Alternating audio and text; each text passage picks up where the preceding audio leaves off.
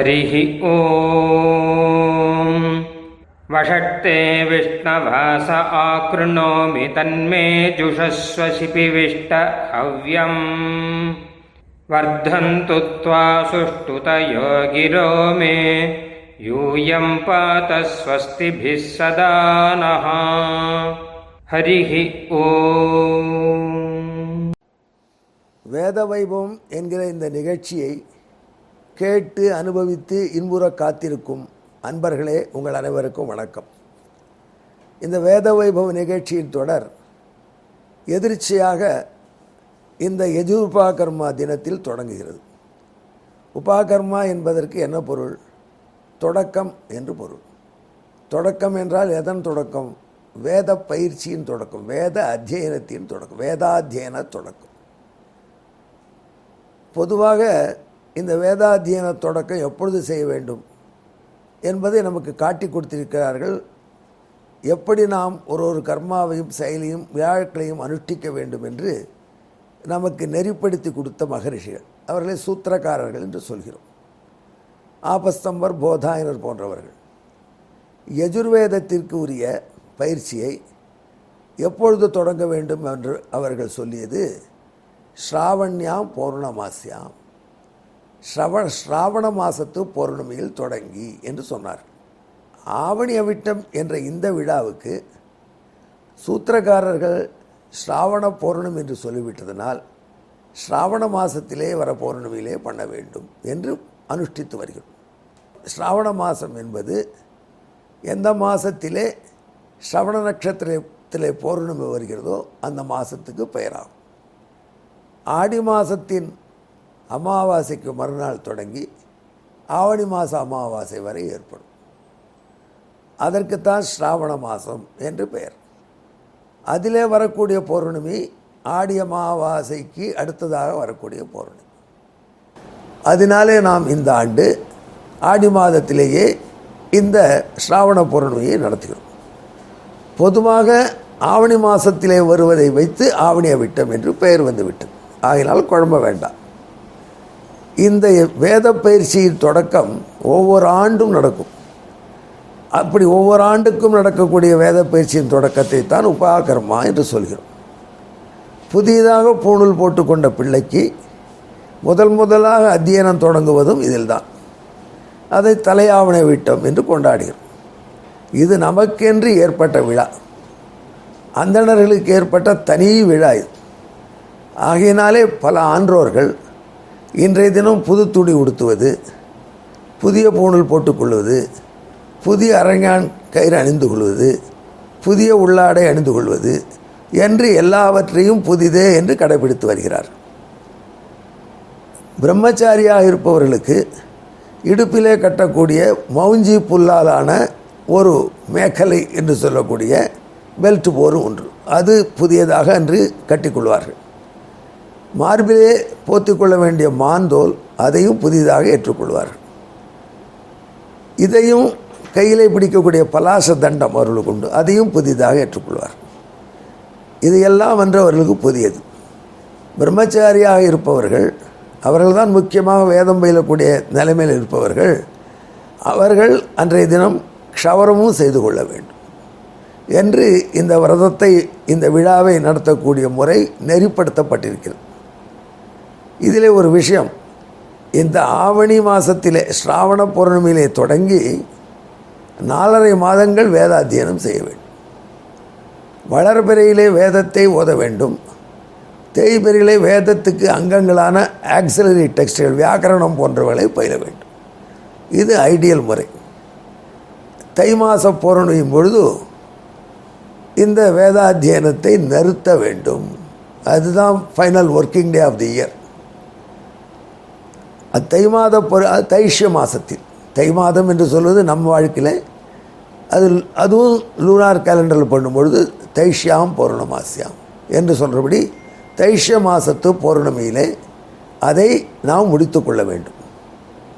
ஆனால் காலப்போக்கிலே அப்படியே முறைப்படி அத்தியனம் பண்ண முடியாத நிலை வந்தது. அதனாலே ஆன்றோர்கள் என்ன செய்தார்கள்? முடிந்தவரை அத்தியனம் பண்ணட்டும். ஆனால் இந்த உபாகர்மா புதிய செஷன் தொடங்குவதற்கு முன் உரிய காலத்தை நிறுத்தாததற்கு ஒரு பெனால்ட்டி பிராயசித்தம் ஆசையினாலே செய்தேன் போட்டியினாலே கோ- கோபத்தினாலே இப்படி அத்தியனத்தை இந்த சூத்திர நெறிமுறை கடந்து செய்தேன் என்று எம்பெருமானிடம் விண்ணப்பித்து மன்னிப்பு கேட்பதற்காக இந்த ஆவணி அவிட்டம் உபாகர்மா அன்று காலையிலேயே ஆயிரத்தி எட்டு தடவை காமோகாரிஷித் மன்னிரோகாரிஷித் என்கிற மந்திரத்தை ஜெபிப்பது மரபாக இருக்கிறது. இது ஒரு பிராயஷ்சித்தம்.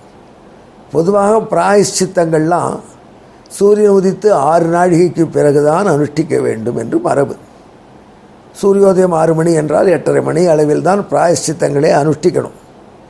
ஆனால் இந்த காமோகாரிஷித் மன்னிரோகாரிஷித் மட்டும் அப்படி இல்லாமல் முன்னேயே செய்ய வேண்டும் என்று பெரியோர்கள் அனுஷ்டித்து வருகிறார் ஏனென்றால் மேலே ஆவணிய வட்டத்துக்கு நிறைய காரியங்கள் இருப்பதை வைத்து இதற்கு மட்டும் தனியாக ஒரு நிலை கொடுத்திருக்கிற வேண்டும்.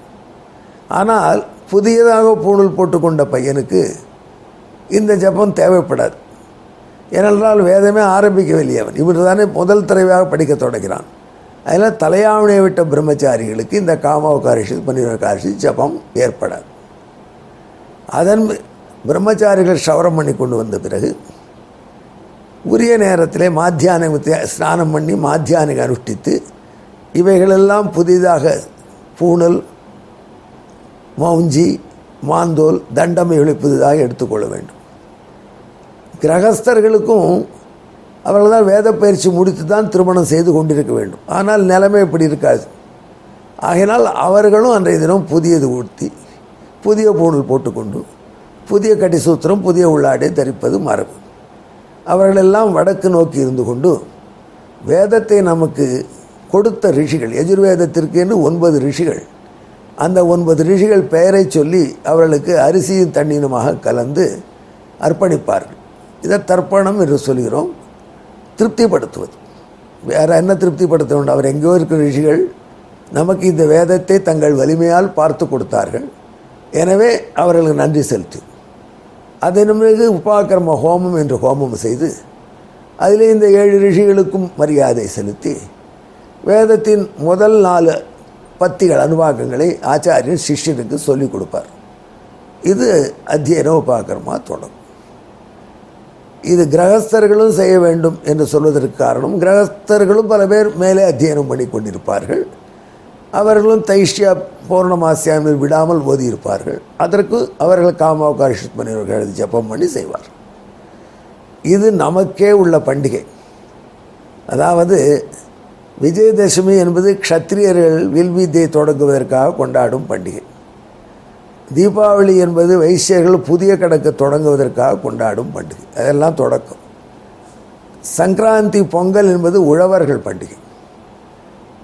எல்லா பண்டிகைகளும் எல்லாரும் கொண்டாடி கொண்டிருக்கிறோம். ஆனால் அந்தணர்களுக்கே உரிய இந்த பண்டிகை அந்தணர் மட்டும்தான் கொண்டாடி கொண்டிருக்கிறோம். ஆனால் பண்டிகை என்பதை நாம் உணர வேண்டும். அந்த பண்டிகை வேதத்தை தொடங்குவதற்காக ஏற்பட்டது. நமக்கு தலையாய கடமை இது அப்படி வேதத்துக்காக இந்த பண்டிகை. மறுநாள் காயத்ரி ஜெபம். கூட குறைச்சலாக ஜெபம் பண்ணின பிராயஷ்சித்தம். பண்ணியதற்கான பிராயஷ்சித்தமாக மறுநாள் ஆயிரத்தி எட்டு முறை காயத்ரி மந்திரத்தினாலே ஹோமம் செய்வது அல்லது ஜெபம் செய்வது. முதல் தலை ஆவணி ஆவட்டத்து பிரம்மச்சாரி ஹோமமே செய்வது என்று நெறி இருக்கிறது. மற்றவர்கள் வசதி இருந்தால் செய்யலாம் இல்லை என்றால் ஜபம் செய்யலாம். இதுதான் ஆவணி விட்டது. உபாகர்மாவின் முக்கியமான விஷயம். இந்த உபாகர்மாவை நன்கு நடத்தி லக்ஷ்மி ஹகிரியுடைய திருவிழலை பெற்று நாம் நன்கு வேதம் பயிர்வதற்கு வாய்ப்பாக இந்த தகவலை உங்களுக்கு சொன்னேன். நன்றி வணக்கம். ஹரி ஓம். பிரம்ம பிரவாதிஷ்ம तन्नो माहासीत् ॐ शान्तिः शान्तिः शान्तिः ஹரிஹ ஓம் நாங்கள் வேதத்தை ஓதுகிறோம் வேதம் எங்களை கைவிடாமல் காப்பாற்றட்டும் ஸ்ரீமதே ராமானுஜாய நமः